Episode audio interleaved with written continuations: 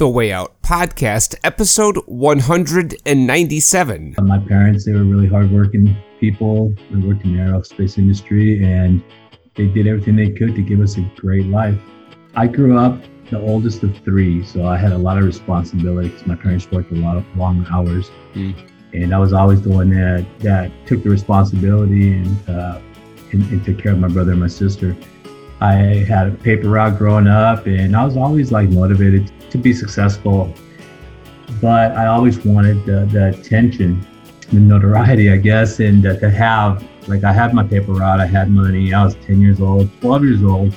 I got my first brush with the law and uh, decided to do a little joyriding with some friends in junior high school. And that's the first time that, that my parents got the phone call at two in the morning that that I was in the back of the police car already at 12 years old. Wow, we, we were the most popular kids in school because it got around and we, what happened. And that feeling just stayed with me. And I, I felt pretty awesome. The first time was with um, some buddies. We were after a football game and, and uh, we had a six pack of Mickey's Big Mouth.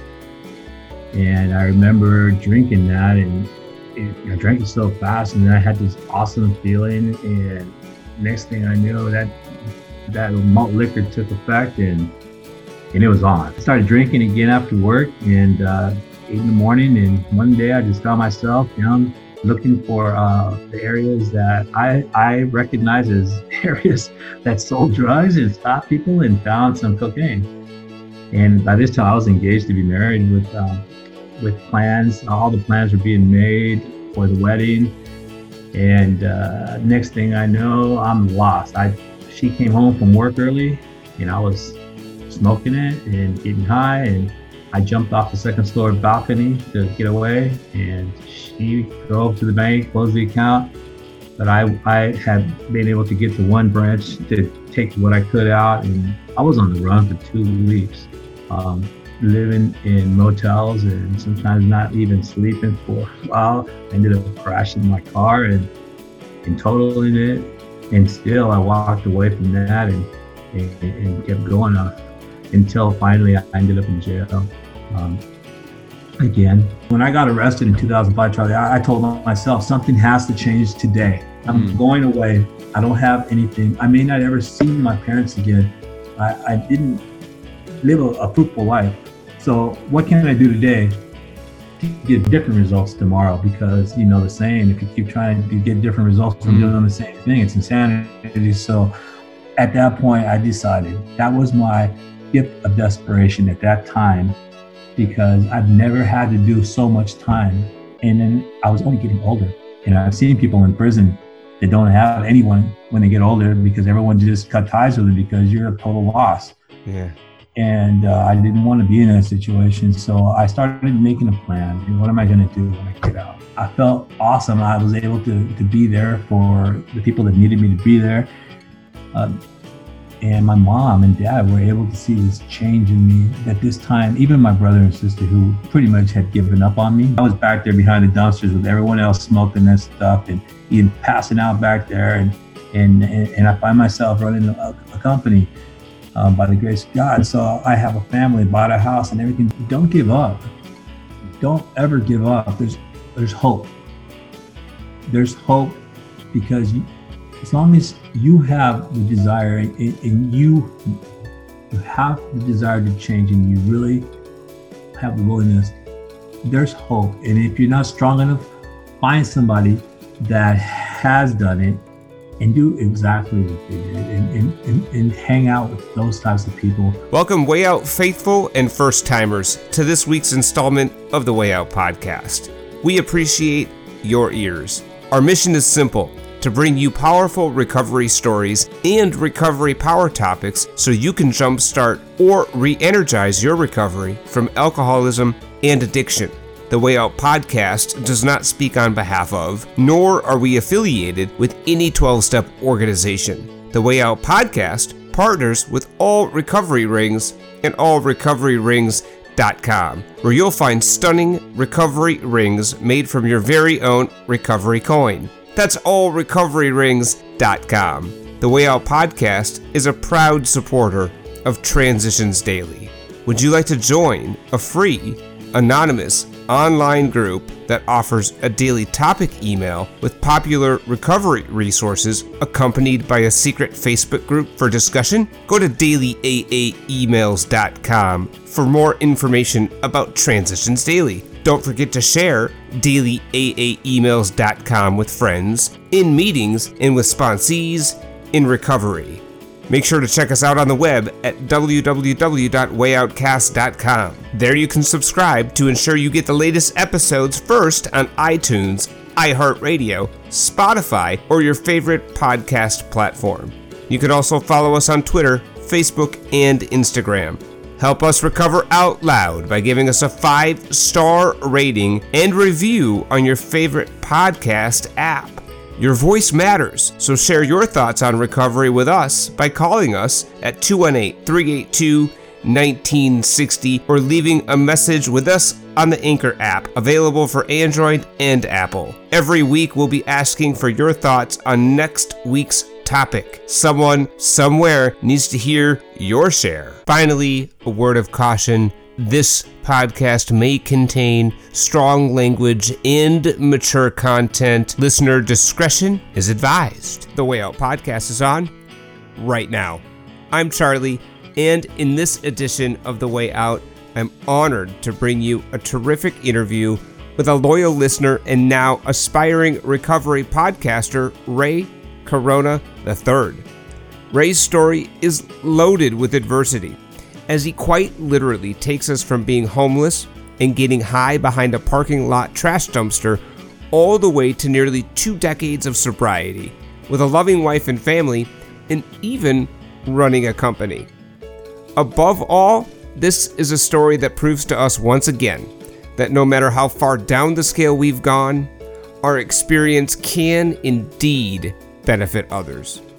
I sincerely believe there's magic in Ray's story that will provide hope and change for many here on this podcast and in his own podcasting adventures.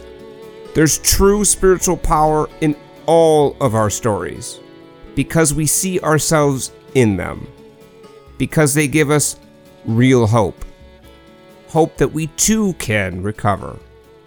Proof that we too can change if we're willing. To that end, and without further ado, I give you Mr. Ray Corona III. So listen up. Ray Corona III, thank you so much for taking time out of your busy schedule to join us here on the Way Out podcast and share your experience, strength, and hope with our listeners. I'm excited for a number of reasons.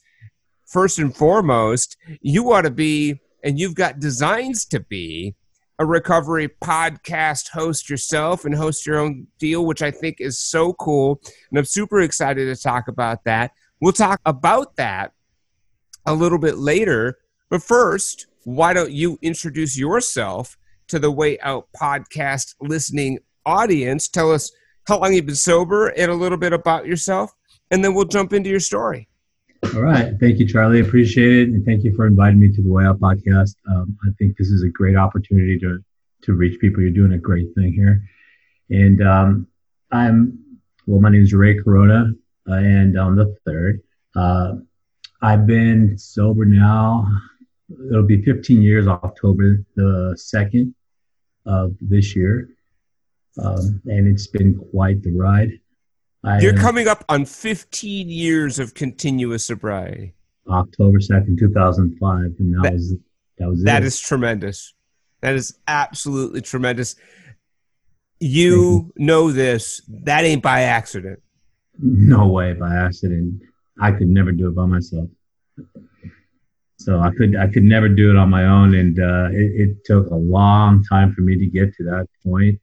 Um, and uh, fortunately, um, my mom, who just passed away last year, was able to to see the the improvements that I've made in my life um, since uh, 2005 all the way until last year when she passed away, and uh, that was pretty awesome. That's beautiful. That's absolutely beautiful. Let's talk a little bit about where you grew up and what it was like growing up. Okay, so I'm originally from San Diego, California. Grew up there for the first nine, ten years of my life, and uh, and we moved to um, Claremont, California, which is a suburb east of Los Angeles. Mm. Um, it's a really nice place to live. Uh, my parents, they were really hardworking people. They worked in the aerospace industry, and um, they they did everything they could to give us a great life. Um, I I grew up the oldest of three, so I had a lot of responsibility because my parents worked a lot of long hours, mm. and I was always the one that that took the responsibility and, uh, and and took care of my brother and my sister. I had a paper route growing up, and I was always like motivated to be, you know, uh, to be successful. But I always wanted the, the attention, the, the, the notoriety, I guess, and uh, to have like I had my paper route, I had money. I was 10 years old, 12 years old. I got my first brush with the law and uh, decided to do a little joyriding with some friends in junior high school. And that's the first time that, that my parents got the phone call at two in the morning that, that I was in the back of the police car already at 12 years old. At 12 years old, at you had you had your inaugural inaugural inaugural uh, assisted ride home by a police officer, huh? Right, and uh, and you know that that I know just it just blew my my parents' mind because I was always a great kid growing mm-hmm. up. So mm-hmm. 12 year old kid that you know was doing well in school, but um, the next day after that happened, I mean, my dad didn't say anything to me that night. Um, and that morning when I when he brought me home and and then uh, I went to school and wow, we, we were the most popular kids in school because it got around and we what happened, and that feeling just stayed with me. I I felt pretty awesome. Um, so you became you became a star. You yeah. became a star in school because you got busted by the cops, yeah. and you were kind of a big deal, right? Kind of a kind of a badass. Yeah, a little bit of a badass at 12 years old. Yeah, and um, that feeling just stayed with me throughout the years. I I went um, through high school. Um, in high school, I started drinking, and with some friends, and we ended up finding a, one of those drive-through dairies where you just go pull, pull up your car and uh, and they come out to your car door and they would serve us beer. Yeah, like a drive-in, right? Well, it's like a liquor store drive-through. Got it.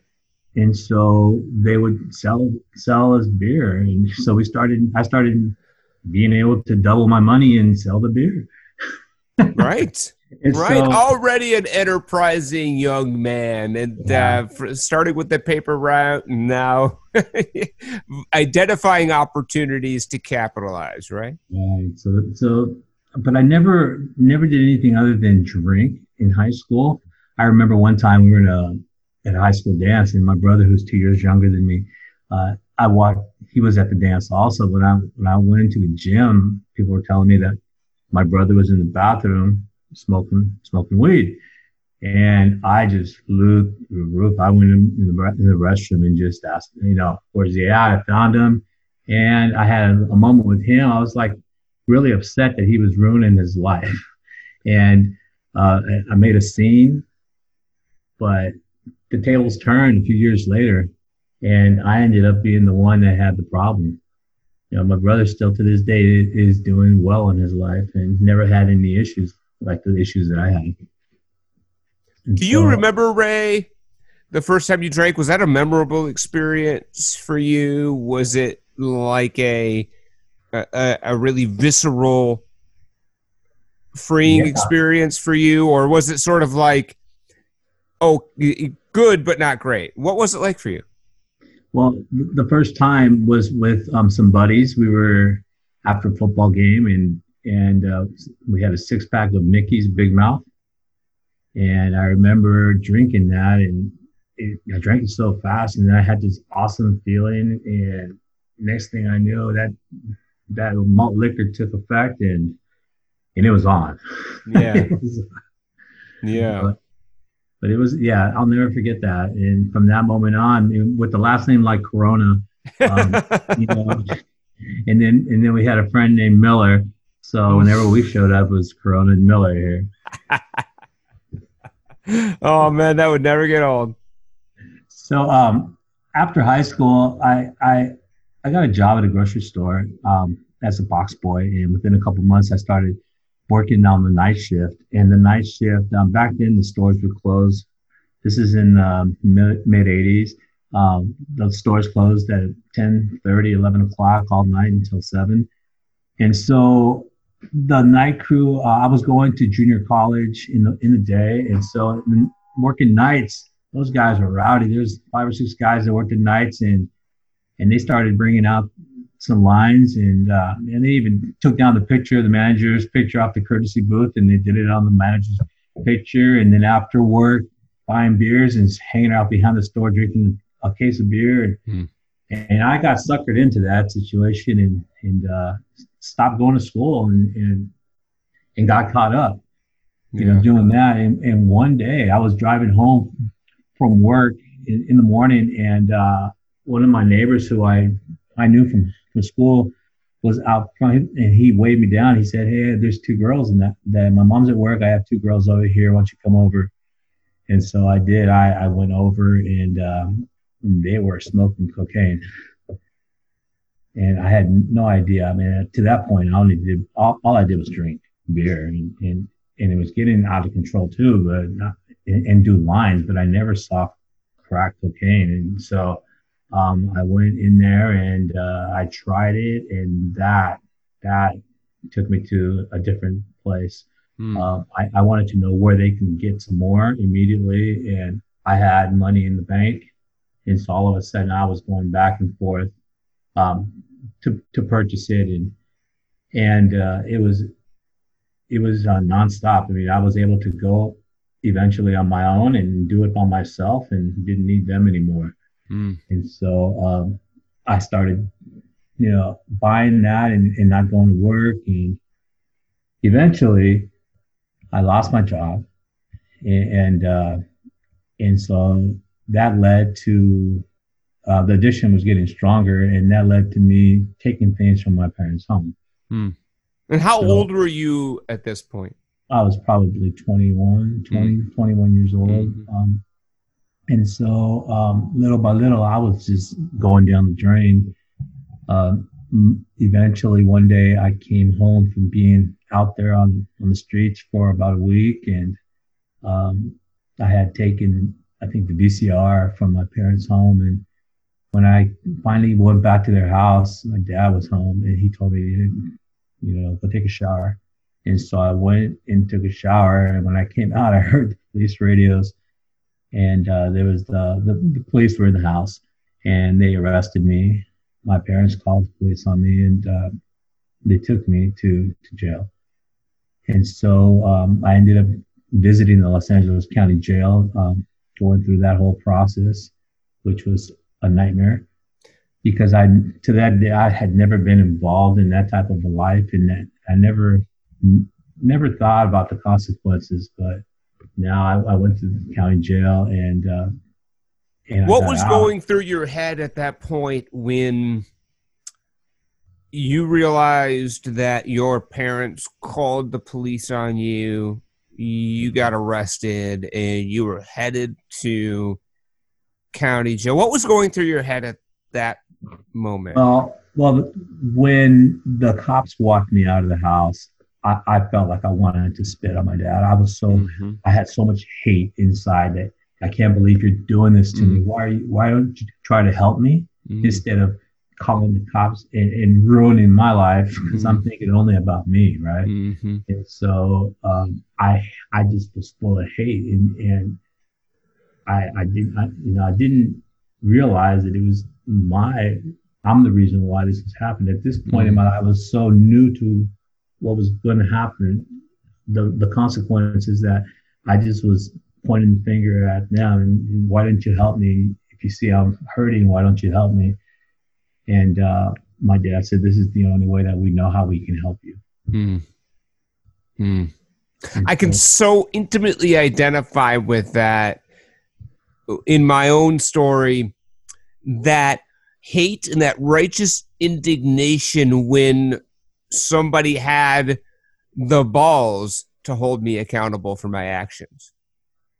Right? Yeah. The audacity to hold me accountable for my own actions, it really did feel like they were out to get me, that they were attacking me, that they were trying to ruin my life. Why don't you help me? Why don't you? So, you know, and and the consequences felt extraordinarily um um difficult and it felt like I was being punished, right?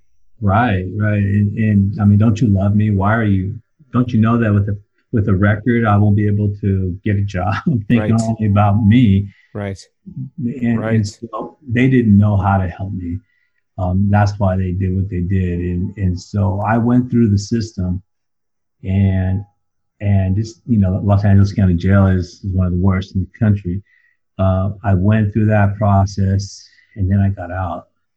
Uh, and, uh, and when I got out, I, you know, a whole bunch of people at the same time and like, oh, we're going to buy a beer and do all that stuff. So immediately, you know, like that's a tradition to go buy a 40 or something. So we went and bought a 40.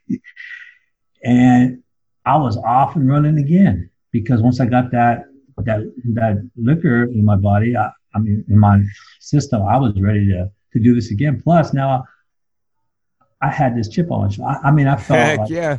I just went through Los Angeles County Jail. I'm I'm the shit now, right? Right.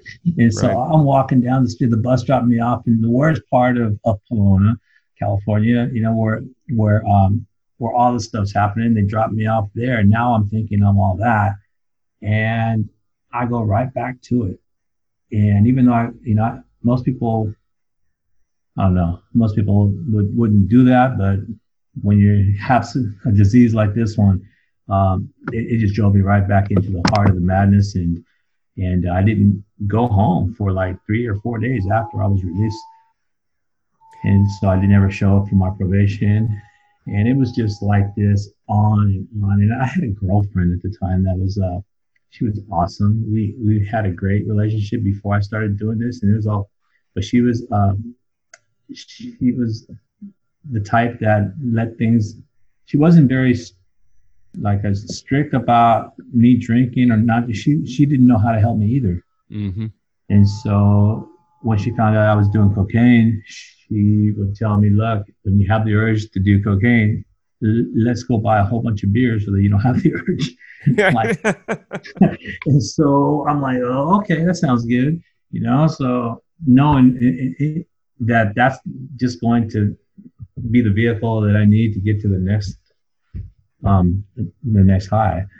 So she would um, she would support me, and that she would she was thinking she was helping me, but she really wasn't. Well, she was really enabling you, but she didn't know that. She was such an enabler, right? and and you know, bless her heart, she she's um, we're still in communication these days. We're still friends, but um, through through through um, social media only. But uh, we, I don't know, it was just one of those things where I I've always had this like been a little bit more street smart than most.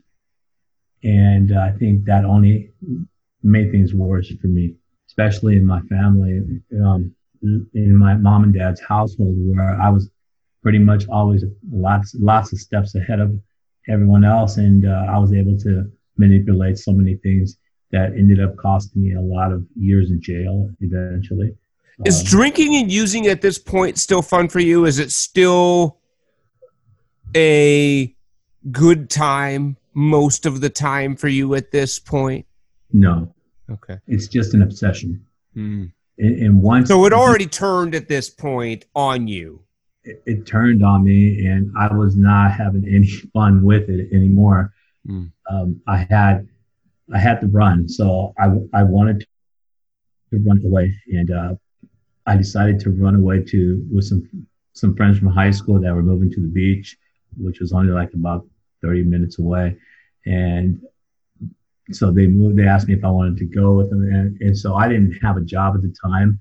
Um, but I, I borrowed some money from my, my dad and I said, look, this is better for me just to maybe I get a fresh start. So I went with these other guys and, uh, they, they knew some guy that, that used to surf down where we used to go. And he had a lot of money, so he rented his grandfather rented a real nice condo for us in Laguna Niguel, which is uh, inland from Laguna Beach, um, Southern California, and, and we were living really nice there.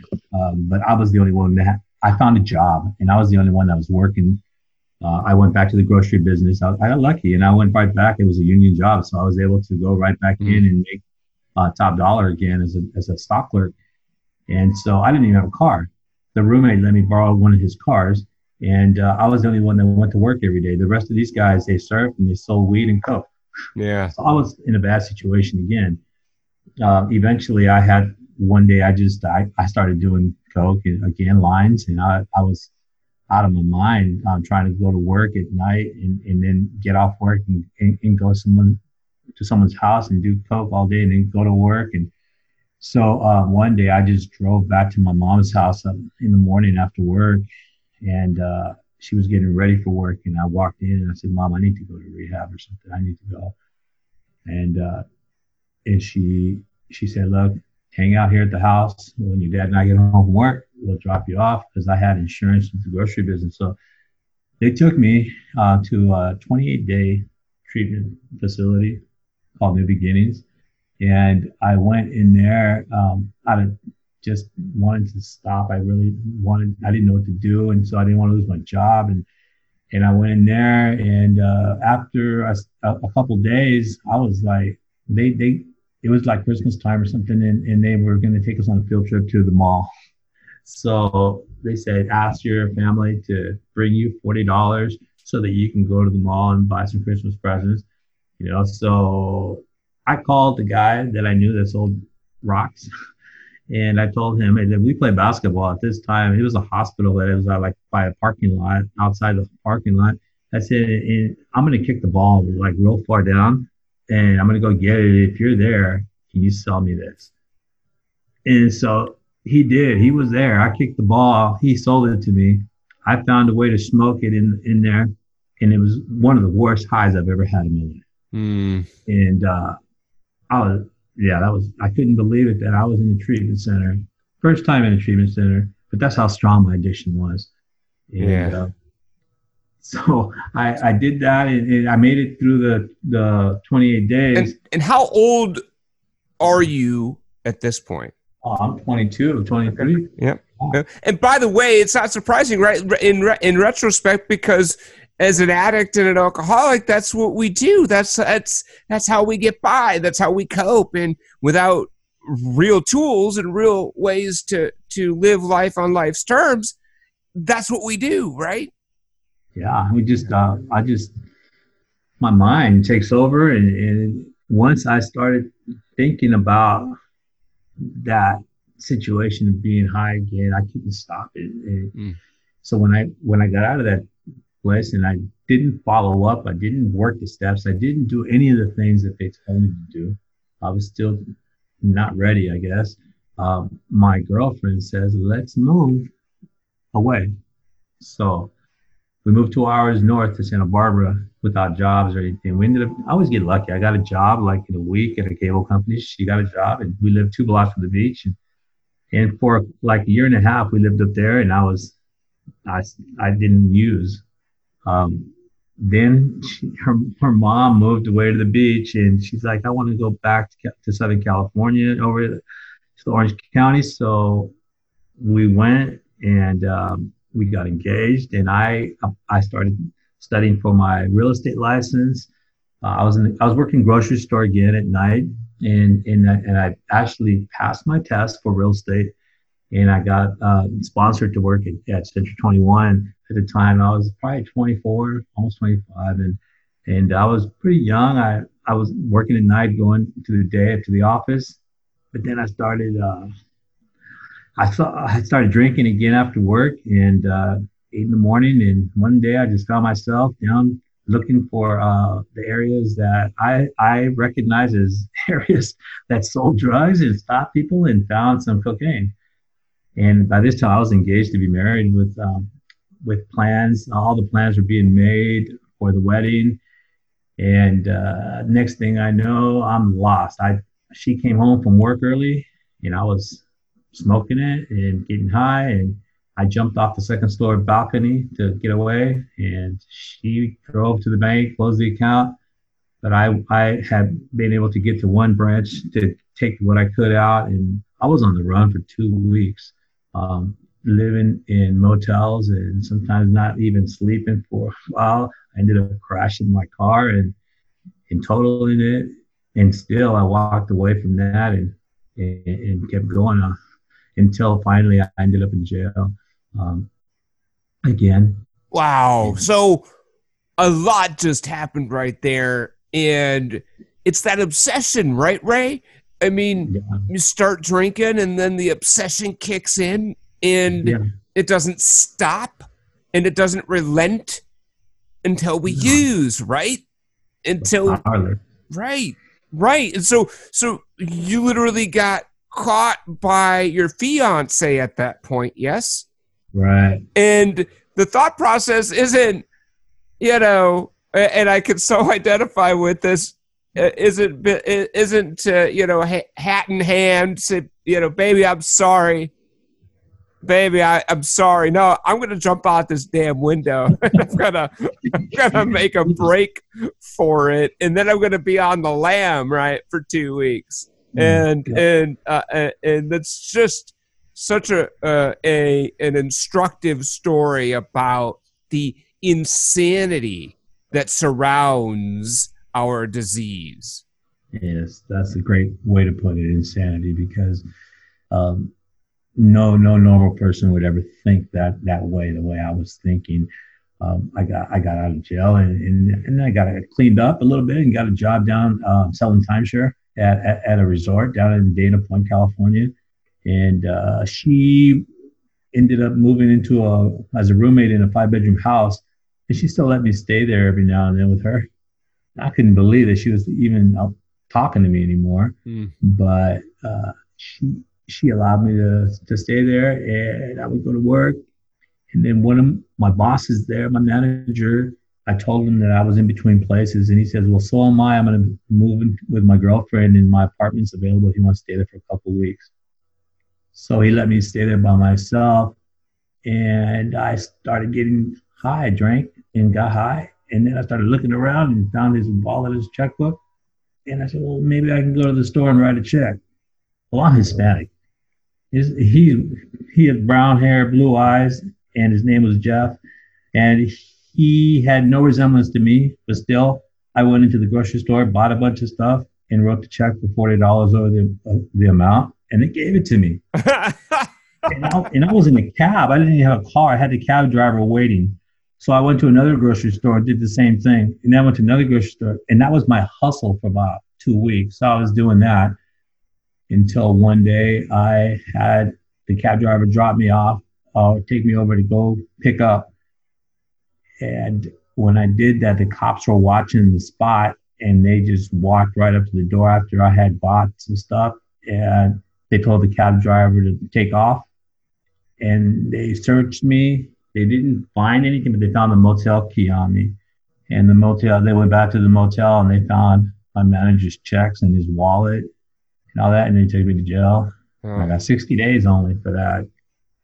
And so I went out, and and after I I got out of there, I just I I, I kept running. I was a runner. I I kept running and thinking I was going to be able to to shake this disease. Mm-hmm. So I got on an airplane and I went to Acapulco, Mexico uh, with $200 a suitcase in, in a California ID to sell timeshare. Ended up over there and they gave me a housing. I was able to work with this company selling timeshare and I stayed out there for two years in Acapulco and Ixtapas Zihuatanejo selling timeshare for the Hyatt Regency and Sheraton resorts. That was madness too because I stayed drunk the whole time. There was so that was another adventure where I all I did was drink, do lines, and didn't sleep very much. So eventually, I came back to California, and all the problems that I had when I ran away were still there waiting for me. Mm. I had warrants in three different counties. I had to go take care of all those warrants, and I started realizing, you know, that no matter where I went, I was getting into trouble. Uh and I couldn't shake it. So I couldn't run from myself because I was the problem. but still, I tried it again. And in in uh, 1995, I just took off to Seattle, Washington, and that's where I got into more trouble down up there in Washington. Uh, right from the very first day I got there, I met somebody on the bus. I was on the Greyhound and met somebody on the bus that say, "Oh, we're going to go out fishing and we're going to make some money in these fishing boats." And and uh, if you know you want to go house on a motel, well, this guy was a drug addict too, so we, ended up, in, and I ended up in Seattle.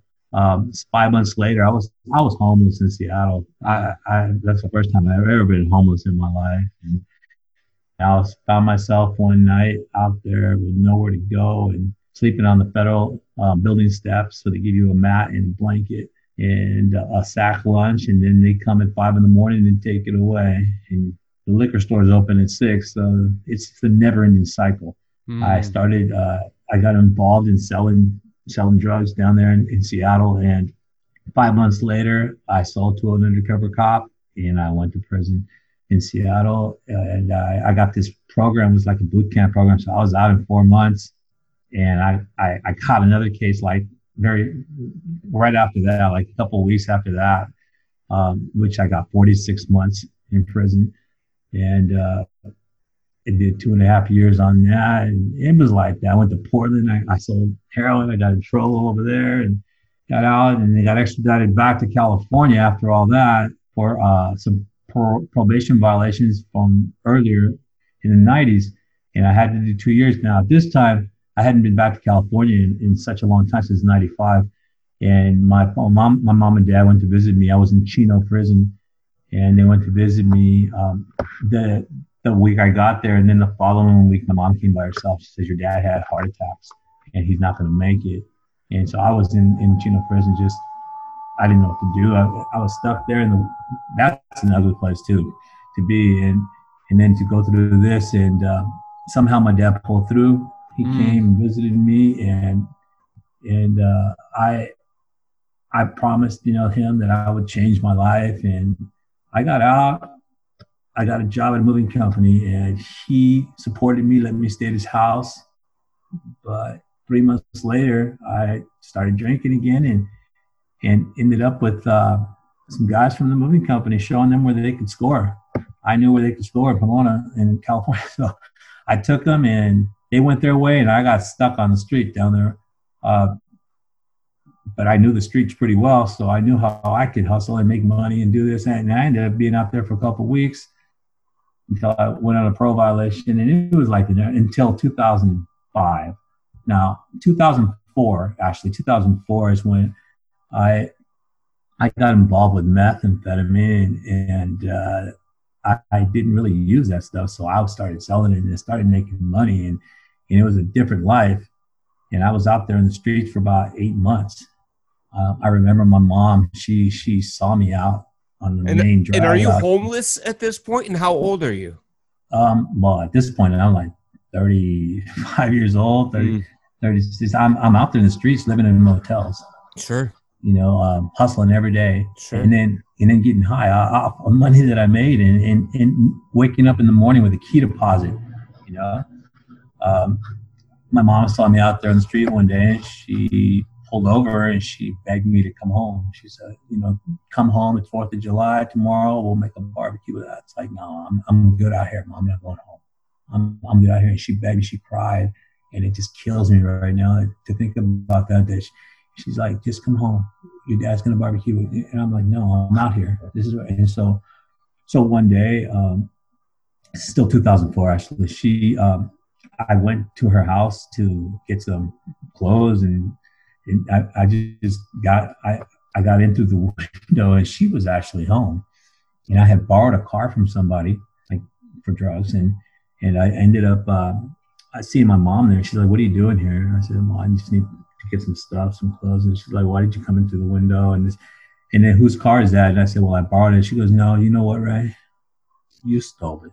As far as I'm concerned, I'm calling the cops. You stole it. You need to go. And so I'm like, no, no, no. I, I promise you I borrowed it. I didn't steal it. And so yeah. no, she, she said, your parole officer needs to know. They've been looking for you for a long time. And so I took off. I got in the car, I took off. I didn't even get like half a mile before I was surrounded by, by cops in Claremont. And I just they lay down like you're gonna fly, and they arrested me, and off I went. Another that's another time that I really really felt a lot of hate, mm. you know, because that wasn't in the plan that I had for the day, and my my plan was to survive the 24 hours on the streets, and uh, but I was never able to stop until I had those handcuffs on. And so I went to jail, I did a nine month parole violation. I got out and I started selling meth. And I was doing, I was selling the meth, like I was doing, doing, I thought I was doing great, you know, but one day, I, in October 2nd, 2005, um, I had somebody called me that they had money they owed me, and I was up in the motel room at like at six in the morning with some girl, and uh, and they called me. They said, "Hey, I got your money. You got some more?" I went downstairs. I said, "Yeah, I got in the BMW." The guy, I said, "Hey, can you take me to get something to eat real quick uh, at the corner?" And he did. Um, I, I had just all I take I took extra stuff with me just in case he had some some some girls somewhere. I had I loaded up. I had you know all kinds of meth and weed and and uh, and he dropped me off in front of the motel. And when he dropped me off, he goes, "Oh shit, the cops are behind us." Well, at that time, I was bald headed. He was bald headed. Hispanics in a in a BMW at like seven in the morning in front of the Motel Six. Mm. So the LA County Sheriff's was right behind us, and I had like my food in my hand. The cop says, "Put the food on the hood and uh, show me your ID." So I I didn't have my ID with me. He searched me, found all the drugs, and that was the last time that I ever used or drank. October 2nd, 2000, 2005. Um, I, I got sentenced uh, two days later for possession for sales um, in LA County, and I got five years. Of, um, I had to do 80% of the five years. Wow. So you had to do four out of those five years. And, you know, listening to your story up to this point is really two things pop out right. Number one, what you said is so very true for so many of us. No matter how far, how fast, and where we run to, we're always there. And when we're the problem, running doesn't work, right? Doesn't work, no. And the only time you stopped was when you got cuffed, right? Yes, sir. And boy, I gotta tell you, I can relate with that. it, it, I can relate, brother, with this this idea that if boy, if I go here, I do this, or I I move here, or I only drink instead of the right, and it's insanity. It's pure 100% unadulterated insanity. And yeah. the reality is, our consequences catch up with us. Oh my goodness, do they ever? And so the um, chickens are coming home to roost here, man. Right? Four out of five years. Yeah, four four out of five. Um, the judge told me that if uh, I get caught doing selling drugs again or possession, my next uh, sentence will be 14 years oh, minimum. Man.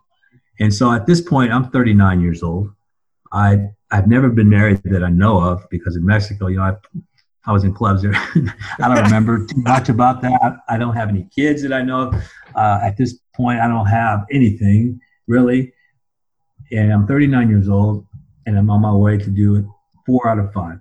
So uh, fortunately, I got to go to fire camp, which is an option for uh, people that don't have any violence on their records, and you fight fires for the state of California. Uh, you know, you're they put they put you in a in a fire camp, a hundred man fire camp, and uh, you do parks, you clean parks and build dams or whatever, whenever you're not going to fire. But when fire season hits, you get paid a dollar an hour on a fire. You're on the front lines, 24 hours on the mountain, come back down, rest 24, go back to the big fires for a couple, three weeks at a time.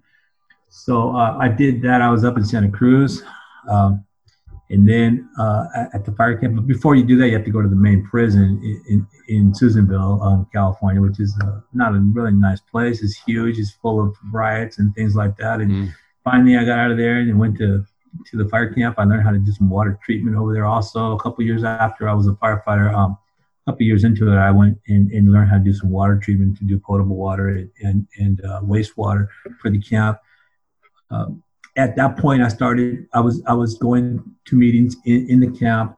I started uh, to, to, to outline a plan because when I got arrested in 2005, Charlie, I, I told myself something has to change today. I'm mm. going away. I don't have anything. I may not ever see my parents again.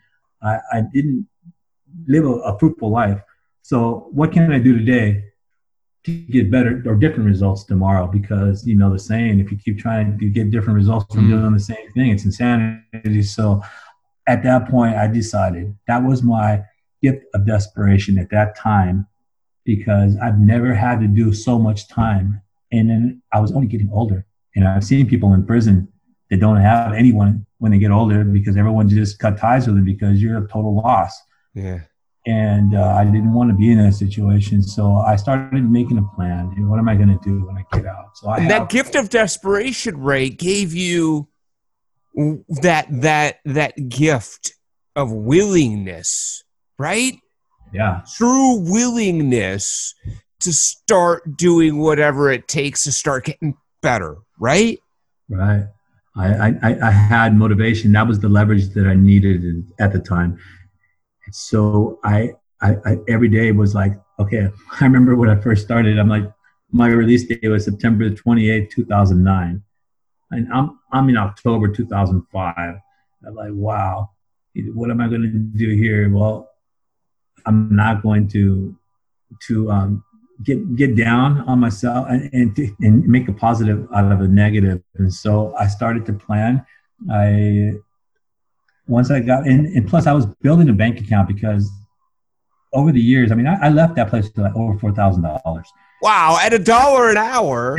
at a dollar an hour because they pay you. So, so if we're like working out there in parks or whatever, and they call a fire in San Diego, from the time they call the fire um, until the time you, you get back from that fire two weeks later, you're getting paid $24 a day. So um, it added up, and it, I spent a lot of money in there, you know, buying um, the commissary stuff and, and, packages and things. But I still had over four thousand when I was getting close to leaving. I I started researching uh, sober living homes mm. because I wanted to put myself in in an uncomfortable, structured environment from the gate. So I, I, I contacted him. I wrote a bunch of letters, to different ones, and I found one that was that was going to work for me. It was co-ed, uh, 30 uh, people in a house, uh, $600 a month, but for one bed, just for your bed. Wow. So when I got out, I finally got out in two, uh, September 28, 2009. I took a plane from uh, flight from where I was to San Francisco, and I had like an 11 hour layover. So I'm waiting there. It's Monday Night Football. I have money, and I'm just sitting there waiting. And then I see, I want to see the football game. I'm a Dallas Cowboy fan ever since I was a kid. They were playing. But to, to go inside, I mean, they had these gigantic beers they were selling. Yeah, right. I, I, can buy a beer, and who's going to know? You know, I, by the time I get back to um, but LA. By the way, Ray, God dang it, isn't that just such an addict and alcoholic? And I can't even count how many times that thought has gone through my brain. Who's gonna know? Who? Who's gonna know? Who's gonna know, know? Who's gonna know? And so I, I said, you know, I'm gonna know because I've been down this road before, and I've been down this road so many times, and I didn't do all these years for nothing. And so I didn't. I didn't buy the beer, and I got on the plane. My parents picked me up in Ontario Airport. Uh, I spent the evening catching up with them. My dad's feeling great about the whole thing. I mean, my, my mom and dad are old now. All these years pass by. You know, they're saying, "Well, hopefully, you know, you'll get your life together this time." Same, same spiel. My dad's all, "I'm. Looks like you're going to do good. You're welcome to stay here as long as you need to." I'm mm-hmm. thinking in my head, "No, Dad, no, that's not what I want to hear from you." Right. I don't want to hear that from you. And I said, you know, that I appreciate it. I really do. However, it, I know from my past experiences that when you, you let me stay in your house, I ended up, I ended up getting really relaxed. I, I don't follow through with my plans. And the next thing I know, I'm off to the races. I've already made arrangements tomorrow morning. Um, if you could please drop me off at this address, it's going to cost $600 a month. I'll be there for at least three months and, and uh, until I can find my own place or however long it takes. And they're all, are you sure you want to spend it? I'm, I'm absolutely sure. I, I have the money. I'm going to do it. So I went and paid.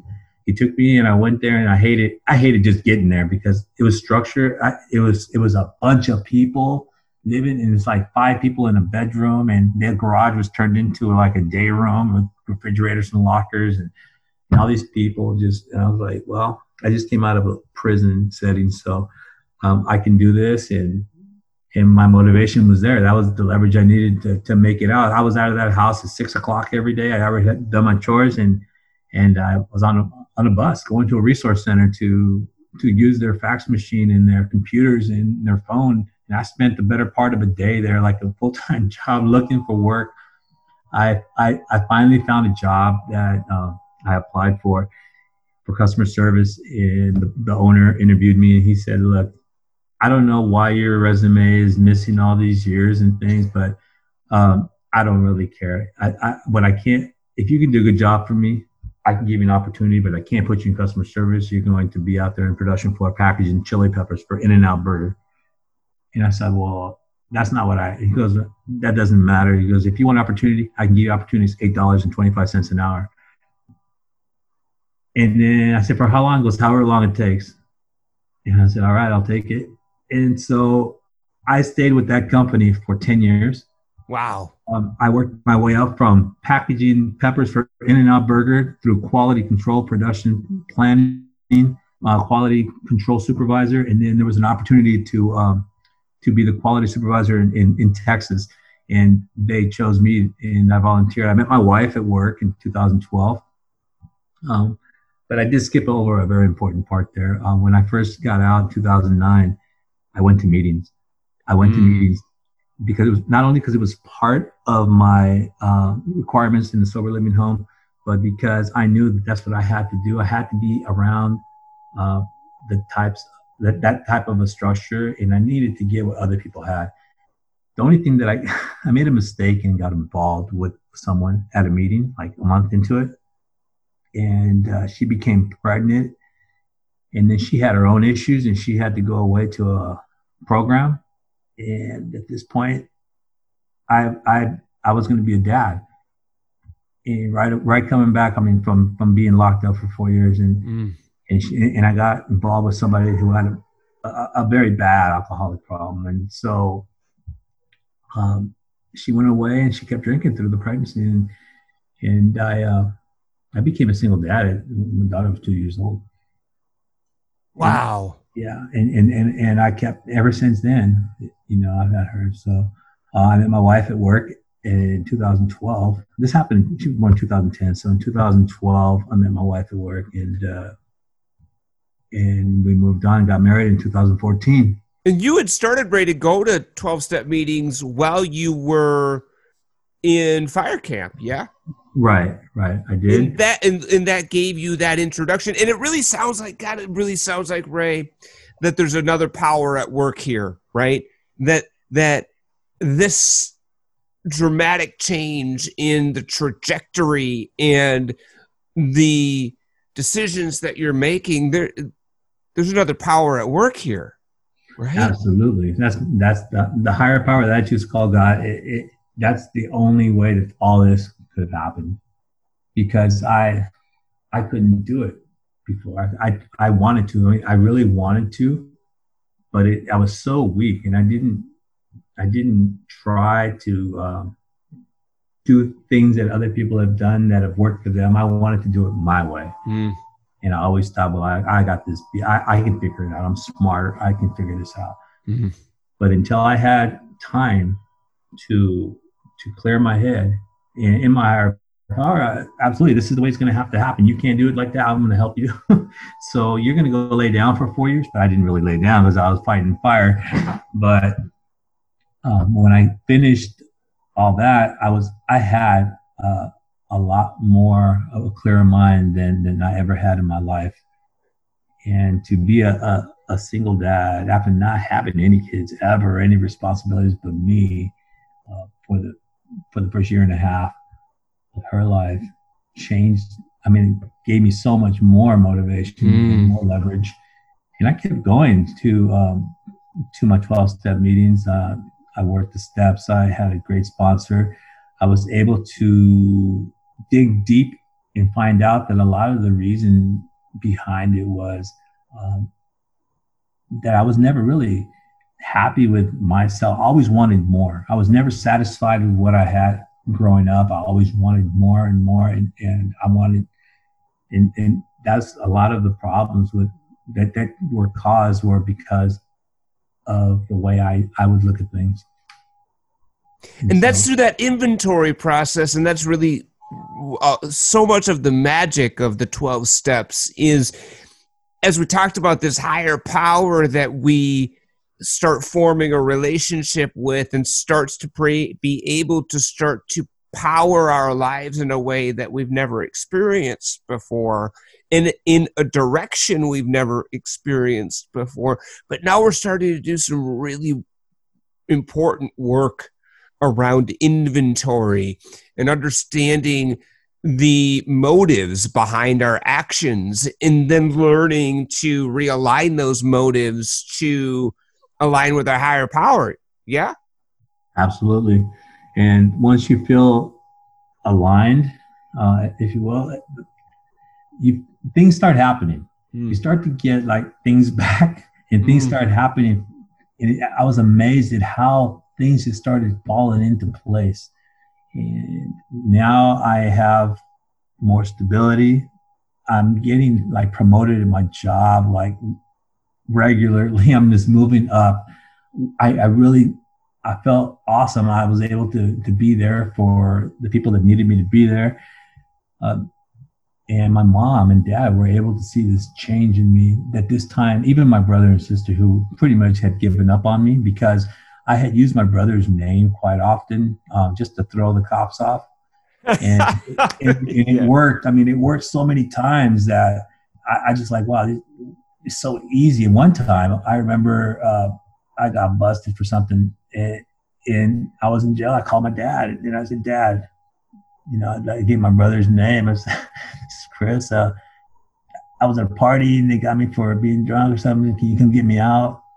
And he thought it was my brother because we sound pretty much the same. Mm. And my dad went and bailed me out, thinking it was my brother. And when I was getting to the door to get released, he saw me. He's like, wanted to push me back but uh, he's like, no, I don't want you. And so, so um, because I use my brother's name so much, uh, he had complications, which caused a big problem in my life. Um, these are grenades that are thrown into the future that mm-hmm. blow up and you know when things mm-hmm. are going good so mm-hmm. i'm i'm doing I'm, I'm doing good now having you know been involved in this is like 2012 uh, my brother calls me up one day and says all these he's going off of me fucking asshole this that and the other because you, you use my name um, i can't get my passport because they think that you it's me and, and all this stuff and uh, apparently you have some stuff in Washington that you never resolved. And I, we are, my girlfriend and I already made plans to go to China, we or Germany, wherever they're going, and they, we paid all this money. And now uh, I can't get my passport. I got held up in customs or something. And so it, it, it, it was terrible because I had not been hired, drunk, or in jail for years now, mm-hmm. and and still all these things are happening. So um, he didn't talk to me for a while, and eventually I told you know I I, I moved to Texas and and uh, just uh, a year and a half, two years ago, uh, I was I became the, the manager of the company that I started out at eight dollars an hour. I became the operations manager in Texas, and I'm running the whole place here in Texas, and and which is pretty pretty uh, amazing for somebody that used to get high behind the trash can. You know, I was back there behind the dumpsters with everyone else smoking that stuff and even passing out back there. And and and I find myself running a, a company um, by the grace of God. So I have a family, bought a house and everything. But I'm on my. It was almost Fourth of July, By the way, that reminds me. No matter how far down the scale we have gone, right? Yeah. Right. No matter how far. Yeah. It's it's pretty crazy because when you're in jail and you and, and you get a bunk, you know, it doesn't matter. I mean, the, you may have the the drug addict on the top bunk and the drug dealer that made all that money on the bottom bunk. we all end up in the same place. Mm. But uh, so, anyways, back in Texas here a couple years ago, I was uh, I had told my my team there at, at, at work that I was going to the store to buy some ice cream before the holiday, and I was took off to go to Costco and I was speeding, I think 10 miles over the speed limit. I got stopped.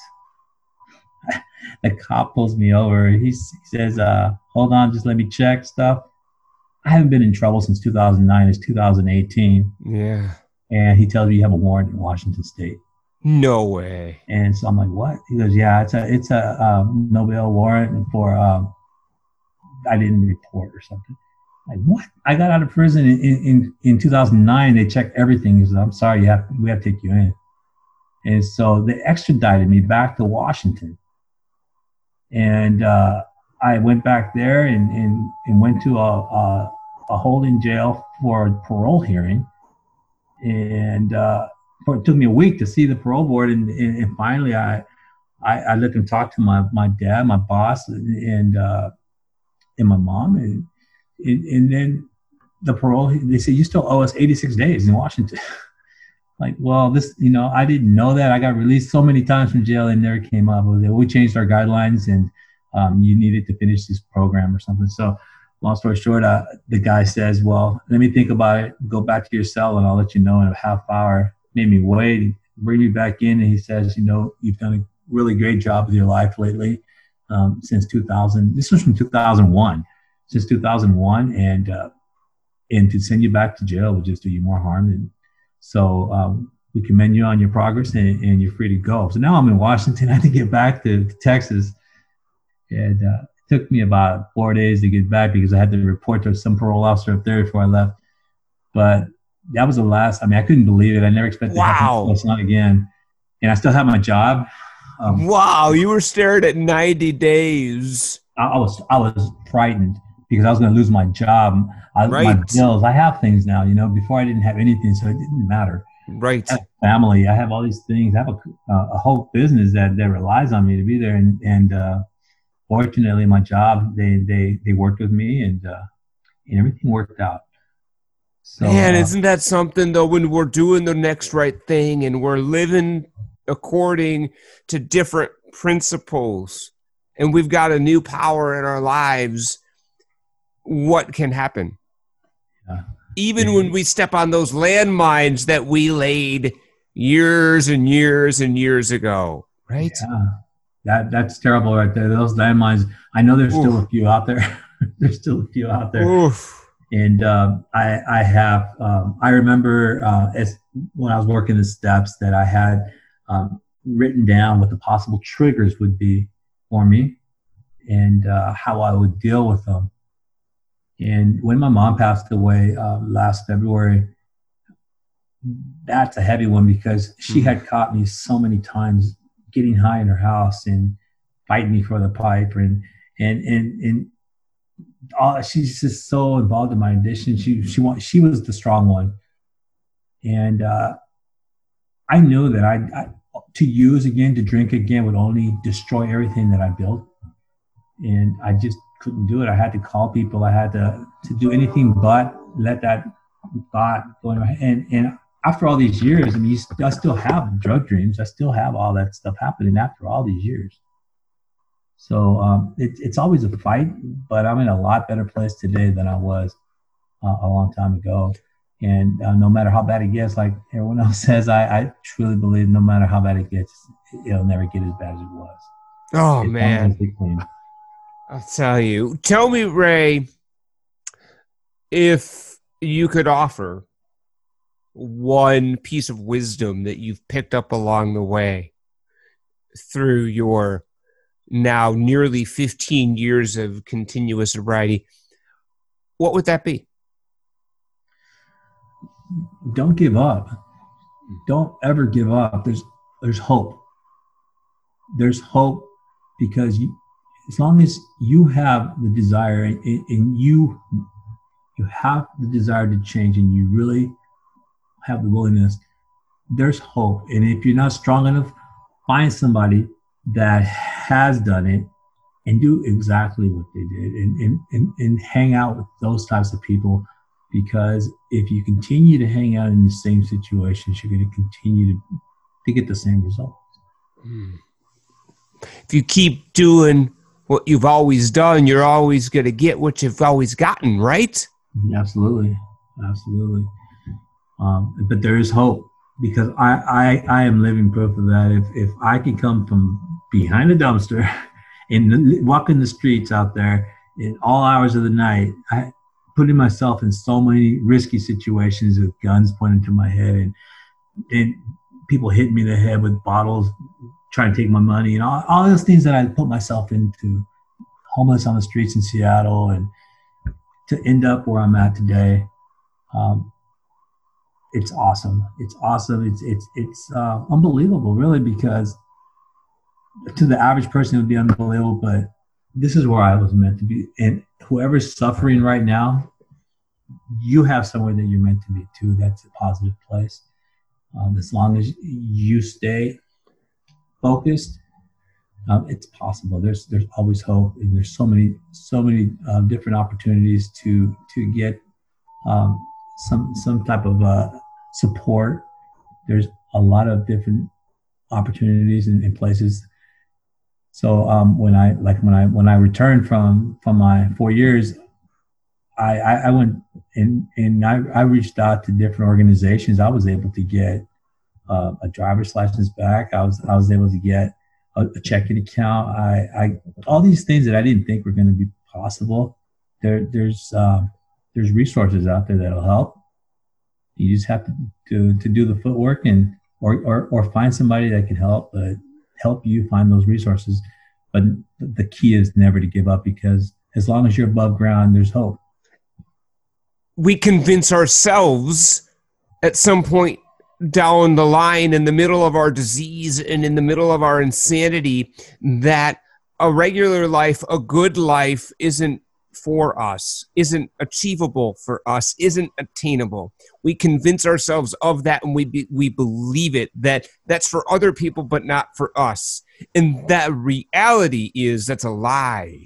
Oh, it's a lie. I remember I remember walking the streets in the morning like um, after being out getting high all night. And and it's always like you'd be in a, motel getting high until your stuff ran out and then you got to go. Yeah. You know you got to go. All of a sudden you got to go. Oh you know so now i have to go and i, I remember what like sunday mornings saturday mornings uh seeing people families going out to breakfast and and and people like I'd be waiting in front of the 7-Eleven for six o'clock to open, so those those beer uh, freezers or refrigerators could open up, and and I remember people on their way to work stopping and get their coffee, and they're doing their life. And I'm like, you know, please God, let me get to this point. I need to get to this point. This is where I want to go. This is where I'm supposed to be. I'm not supposed to be here wasting my life. Yeah. Until I got that beer, and then it was on. so I, I wouldn't give myself a chance Right. Because if you keep putting this stuff in your body, you're you're not giving yourself the opportunity to change. And that, my friend, is the first step, right? If we keep putting that stuff in our bodies, we have no opportunity to change at all because the obsession kicks in and then I can't stop, right? I can't stop. My allergy kicks in at that point, right? And mm-hmm. there's no telling when I'm going to stop. Ray, you fancy yourself to become a recovery podcaster, and I think that is absolutely true because you have, my friend, a tremendously inspiring story. And I I really believe that the power of your story and what you have been able to gain as a result of that experience so much of it so hard fought and hard earned, man, that experience is hard earned experience, can really help people, can really make a difference for people. And so I want to help you do that. And so I really, I really, I, I, am here for you there, man, because uh, this world needs more voices that can inspire folks to believe they too can change. They too can get better. They too can recover. Absolutely. I, I, I believe that I, I went through all this for a reason. There's, there's definitely a reason why. And uh, I'm not just going to let it go. I want, I want to help. I want to give back because I have, I have so much um, desire to help people change their lives and let them know that it's possible. It in fact, it is, and you are living proof, Ray. Ray, thank you so much for taking okay. time. Yet, yet again, thank you for. Thank you, I really yeah. appreciate it. Thank yeah, you. yeah, it was it was great. It was really great, and one of the things that uh, I, I mean, I always learn just a just a ton, and I always reconnect just a ton, and I always re- remember and and recall parts of my story because my story is in your story, right? And it's such an inspiration, Ray. Thank you so much for taking time to be on the Way Out podcast. I can't wait to start hearing you out on the radio waves as they were because I think it's going to be great and I'm here to help you do that. So thank you so much, Ray. And thank you, everybody mm-hmm. in Way Out Podcast Land. We will talk to you next time. All right. Thank you. Bye bye. Thank you for being a part of The Way Out. We appreciate your ears. We're sharing powerful recovery stories and recovery power topics every week, so keep listening up. If you would like to reach out to the show, you can visit us on the web at wayoutcast.com. That's wayoutcast, all one word, dot com. There you can subscribe to the Way Out podcast on all of the major podcast aggregators, such as iTunes, Castbox, Stitcher, TuneIn, Podbean, Overcast, and more. Or simply drop your hosts a friendly email at share at wayoutcast.com. If you or someone you know would like to be a guest on the show, contact us at share at wayoutcast.com. See you next time, and remember if you don't change, your sobriety date will.